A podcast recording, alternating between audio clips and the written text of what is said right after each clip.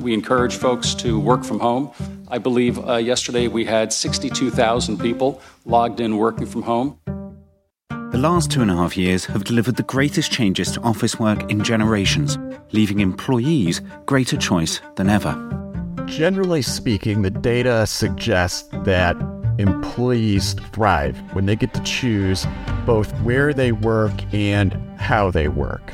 These changes have been made possible by the rise of remote tools that allow for collaboration regardless of location or working schedules. We're in the middle of this crazy experiment that's basically changed the way that we approach work. I'm Tom Parker, and welcome to the Next Five podcast, brought to you by the FT Partner Studio. In this series, we ask industry experts about how their world will change in the next five years and the impact it will have on our day to day. In this episode, we will explore the shifting sands of desk based work, looking at the effect of technology on traditional structures, employee productivity, communication and well being, and ask how the technology led digital HQ might help solve some of the current challenges. Back in 1964, Arthur C. Clarke, a British science fiction author, inventor, and futurist, most famous for the novel 2001 A Space Odyssey, spoke about the technological breakthroughs in communications of the time, mainly the developments in the transistor and communication satellites. He said, These things make possible a world in which we can be in instant contact with each other, wherever we may be it will be possible, he added, in that age, perhaps 50 years from now, for a man to conduct his business from Tahiti or Bali just as well as he could from London. He's not wrong. The technological advancement since his time has allowed us to conduct business anywhere in the world. But it took a global pandemic to really shift the way we work technology adapted further to allow us to maximize our potential to work independent of distance from colleagues and the office. Post pandemic, hybrid work is on the rise, meaning that businesses are under pressure to adopt bolder digital strategies and to attract, train, and develop a tech savvy workforce of the future if they are to adapt and remain successful. So, 60 years on, what does the future look like now, and how are businesses and technology adapting to allow us to work from anywhere in the world? What I think is refreshing in terms of where we are right now is that leaders are more willing to have the conversation about how to redesign work. This is Sheela Subramanian, co founder of the Future Forum and vice president of Slack. There are a lot of preconceived notions about what work should look like. The first thing is even just defining the term flexibility. When we talk about flexibility, oftentimes it's focused on where people work. And what we see is that 80% of employees want more flexibility in where they work. But what I've found more fascinating over the last three years as we study this is that 94% of people want flexibility in when they work. They want to have a bit more time during the day to live their life, as well as to do focused work. What I think is also important to acknowledge is that we're not at the end of this experiment. We're three years in, but we're in the middle of this crazy experiment that's basically changed the way that we approach work and the way that we think of the role of work in our lives. And so I think that there have been pushes over the last few months to return back to how things used to be. But what we're also seeing is resistance from employees who have reevaluated how work fits in their lives and they're clear in terms of what that balance looks like for them.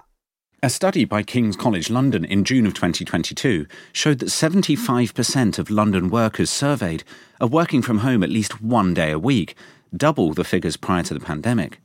In the same study, 80% of those who work from home one day a week said it had a positive impact on them. A McKinsey survey found that 35% of the US labour force have even more freedom the option to work from home five days a week. At APA, we have now transitioned completely to a remote first work environment. This is Dennis P. Stolle, JD, PhD, and Senior Director of Applied Psychology for the American Psychological Association. Generally speaking, the data suggests that employees thrive when they get to choose both where they work and how they work. And it's not so much that it is when and how a person works that causes the thriving. It's a broader concept than that. And it's a concept of autonomy. And so when employees have an appropriate amount of autonomy, that creates a circumstance where employees can thrive. And I'm careful to say an appropriate amount of autonomy, right? You can't run an organization where you just let everybody loose, you know, going off doing their own thing. There has to be some kind of structure.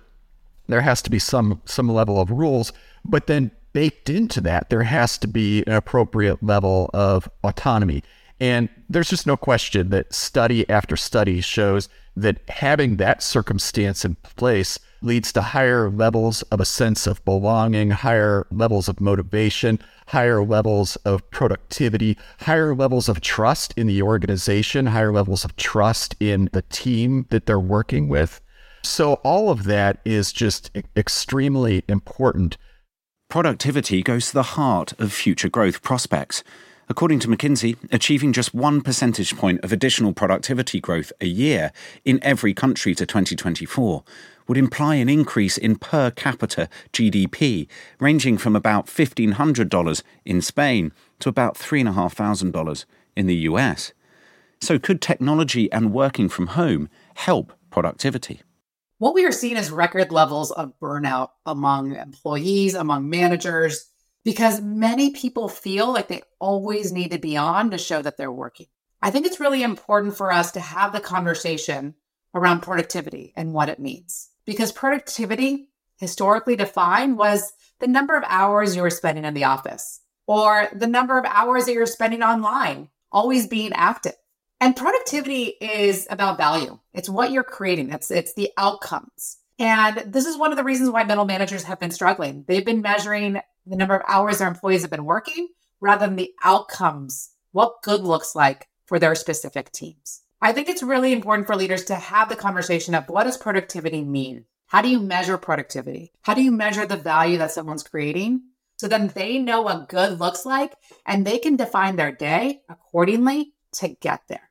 Cal Newport recently wrote about slow productivity. And basically, slow productivity is giving time for people to think, focus, and to do bigger, fewer things with higher quality. And I think that continuing to have the conversation about what does productivity look like in terms of bigger, fewer things rather than trying to do all the things will help combat burnout, but will also be really positive for organizations as they think about their long term business.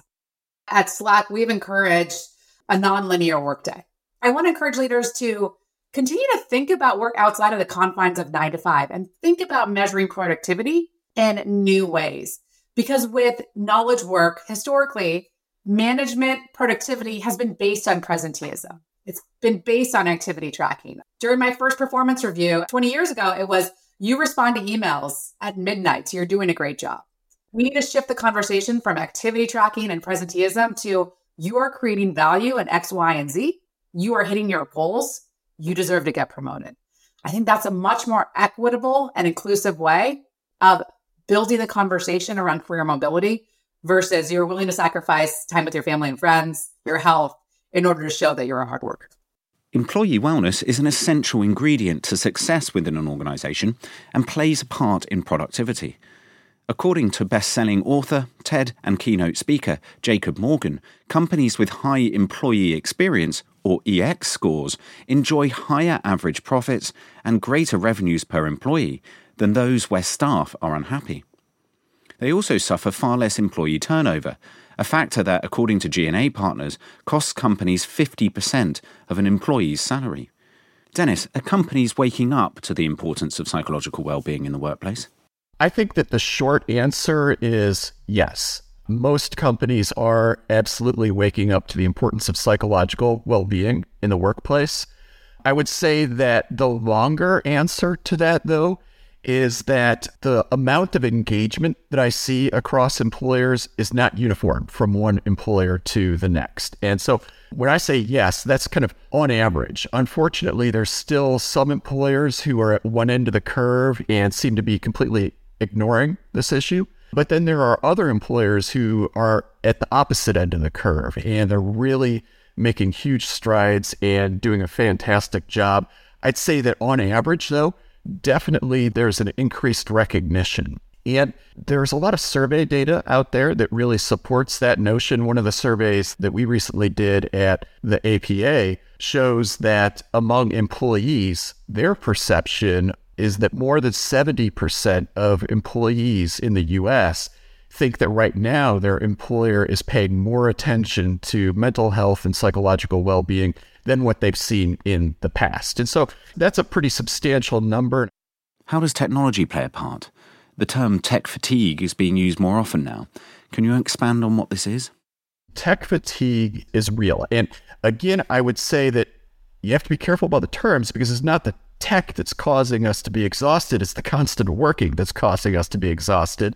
And the tech allows us to be constantly on call, so to speak, or to be constantly working. So again, we just have to be intentional about building in breaks. And there are small things that both employers and employees can do. From an employer perspective, one of the things that we have implemented at the American Psychological Association is a program that we refer to as Meet with Purpose.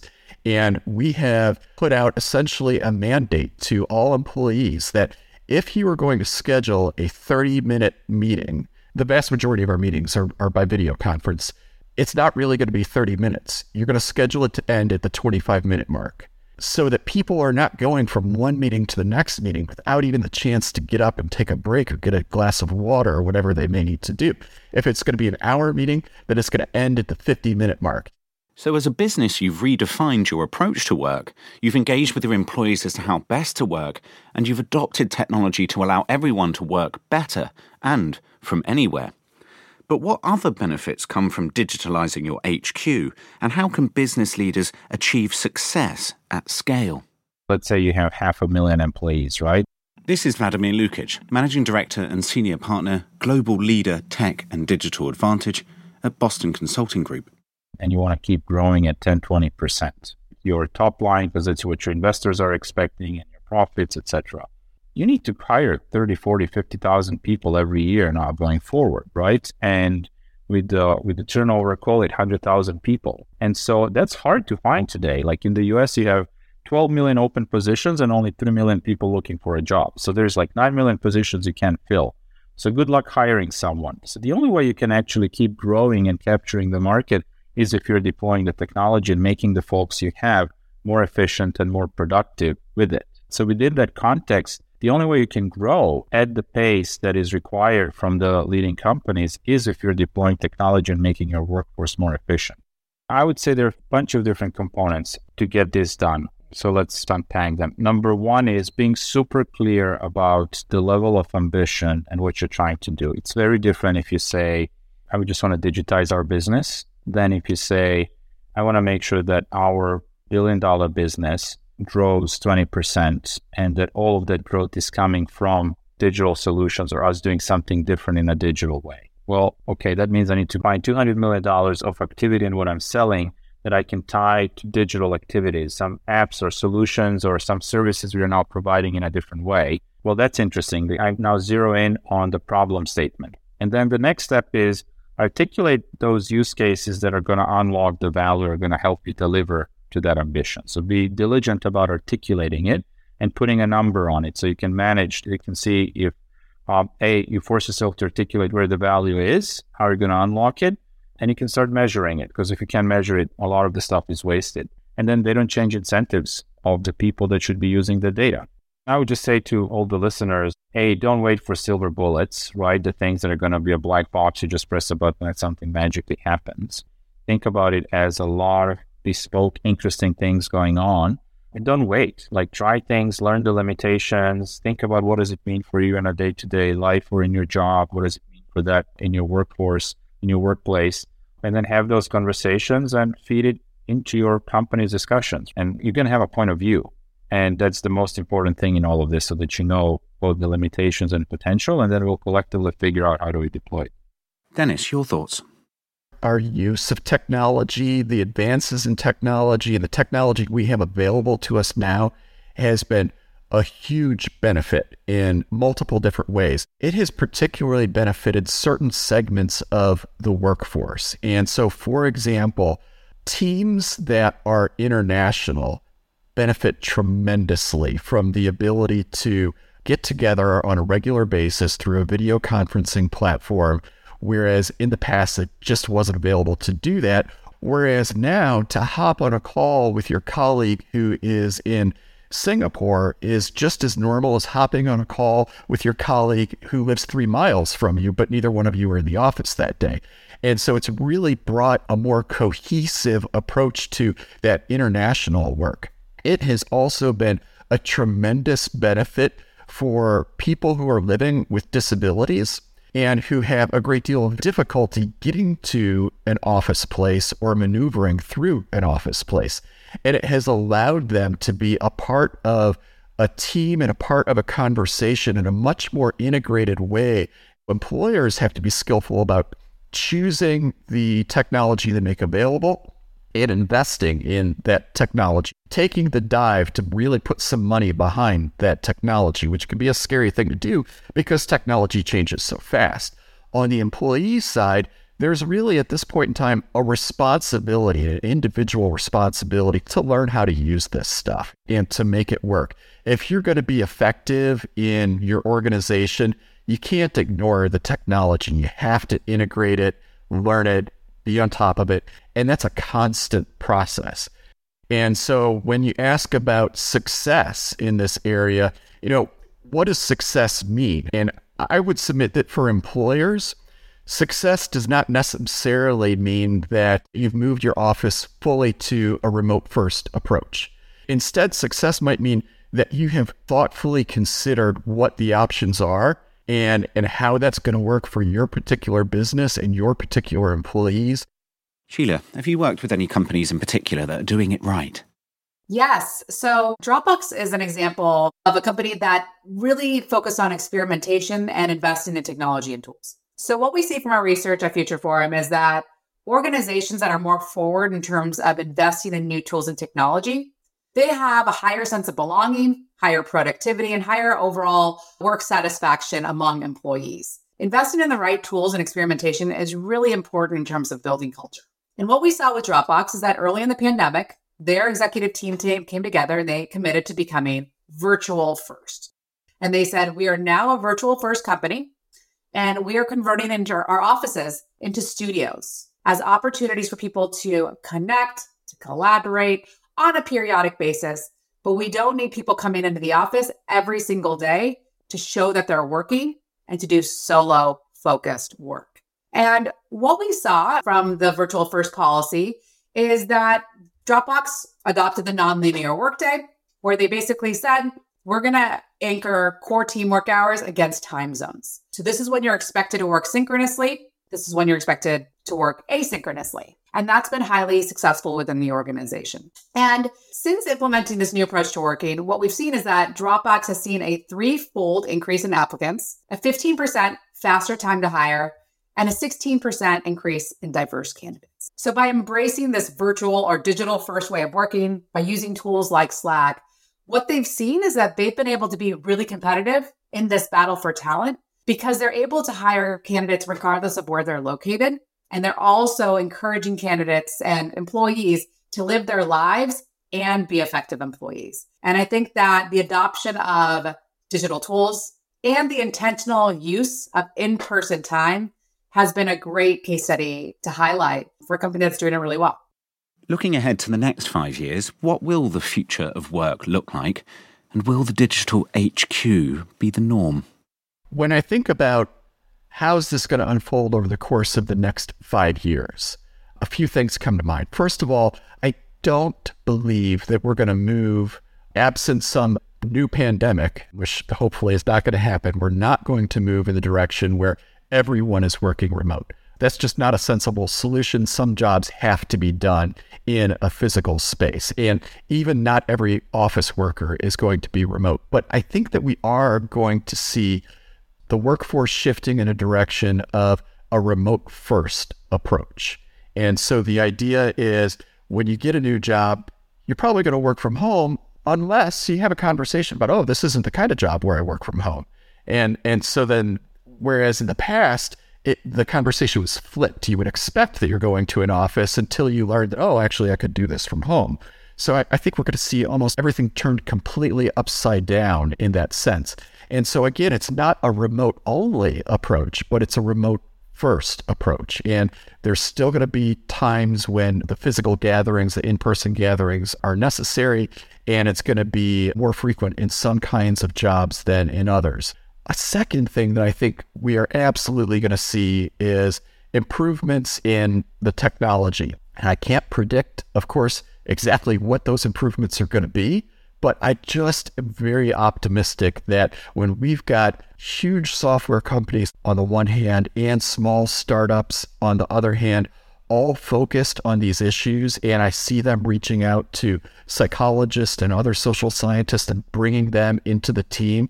I think that we're going to see major changes on the technology front that are going to be improvements. I also think that people are going to be better at using that technology.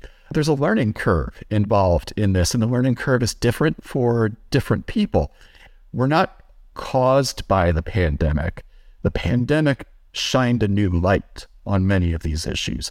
They had been ongoing for a long time. You know, burnout isn't something that, that the pandemic created. That had been going on for a long time. The, the the pandemic accelerated it and shined a new light on it, brought new attention to it. But these are issues that we have to continue to pay attention to going into the future. Vlad, your thoughts? Uh, I don't know what's going to be five years from now. Like if you asked me three weeks ago, are we going to use AI daily? I would not talk about ChatGPT because it was not there. Now, like everybody's using it, right? So that happened in like three weeks. There's a bunch of things under the hood that we're not even seeing out there that are going to come our way really fast. So I don't know what's going to be five years down the line. What I do know is we're going to have some epic failures and epic disasters with it where people will use some of this technology and it's going to backfire, like the Microsoft chatbot from a few years back, or someone was using ChatGPT for math and they figured out how to hack it to give wrong results, right? So some people will get wrong results and will make their decisions off of it. That's all fine because in the grand scheme of things, we're going to use it to fine tune this technology and learn it. So we're going to have some epic failures and like big news uh, news articles around the pitfalls of it. But in the meta kind of context, we're going to have a lot of this cool technology that is going to inspire people, that is going to get us more comfortable to try experiment, and play with it. And we're going to start training it. And I do think that we're going to get to much better and more pragmatic deployment of this technology at scale, where a lot of it will be more accessible to many of us. And the examples that we were playing with even on this podcast are not going to be one offs in one or two companies, but it's just going to be more present in most of the companies out there. And finally, Sheela. The workforce of the future is one where employees feel like they have more choice, not just in where they work, but ultimately in how they work, where all employees feel like they belong into the company culture and feel connection to their leaders, and where people feel a stronger sense of camaraderie regardless of where they're located and where they work. The workforce of the future has shifted the conversation from building cultures of power, cultures of command and control, to ones built on trust and transparency. The workforce of the future is one that works for all types of employees rather than the select few.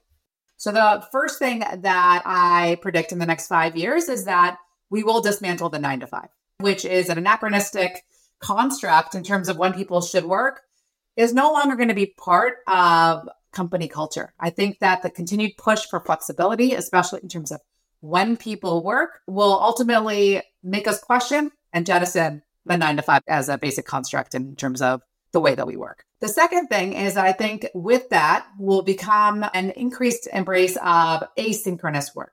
Asynchronous work is when people work when they work best but then come together to discuss and debate um, specific topics synchronously. And I think that tools like Slack will be a great way for leaders as well as employees to make this movement beyond the nine to five to a more asynchronous uh, way of working.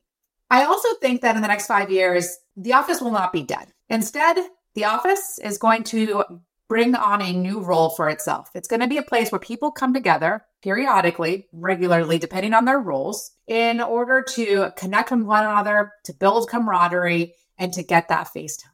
But it's no longer going to be the place where you need to come every single day to show that you're working. My fourth prediction for the next five years is that the role of the middle manager is going to be redefined.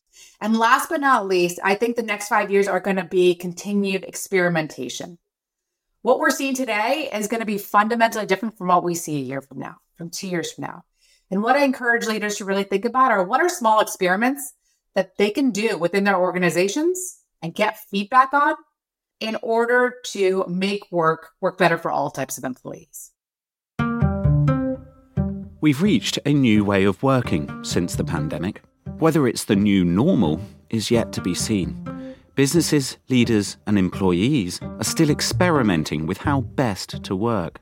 The sentiment is there, and so are the stats.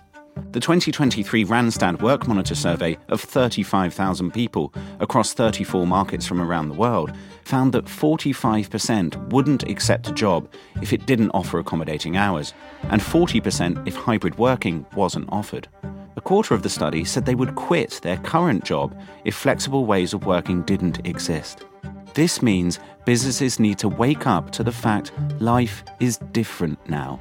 So is work and they are intrinsically linked. Get this wrong, and it will affect your business. Get it right, and you, your employees, and your business could thrive. What's refreshing is that all stakeholders are having their voice, and some businesses are listening. And what is clear is that technology is playing a fundamental role in allowing us to work the way we want, when we want, and, just like Arthur C. Clarke's prediction, wherever we want. Productivity, employee well-being and the use of technology is a fine balance to keep.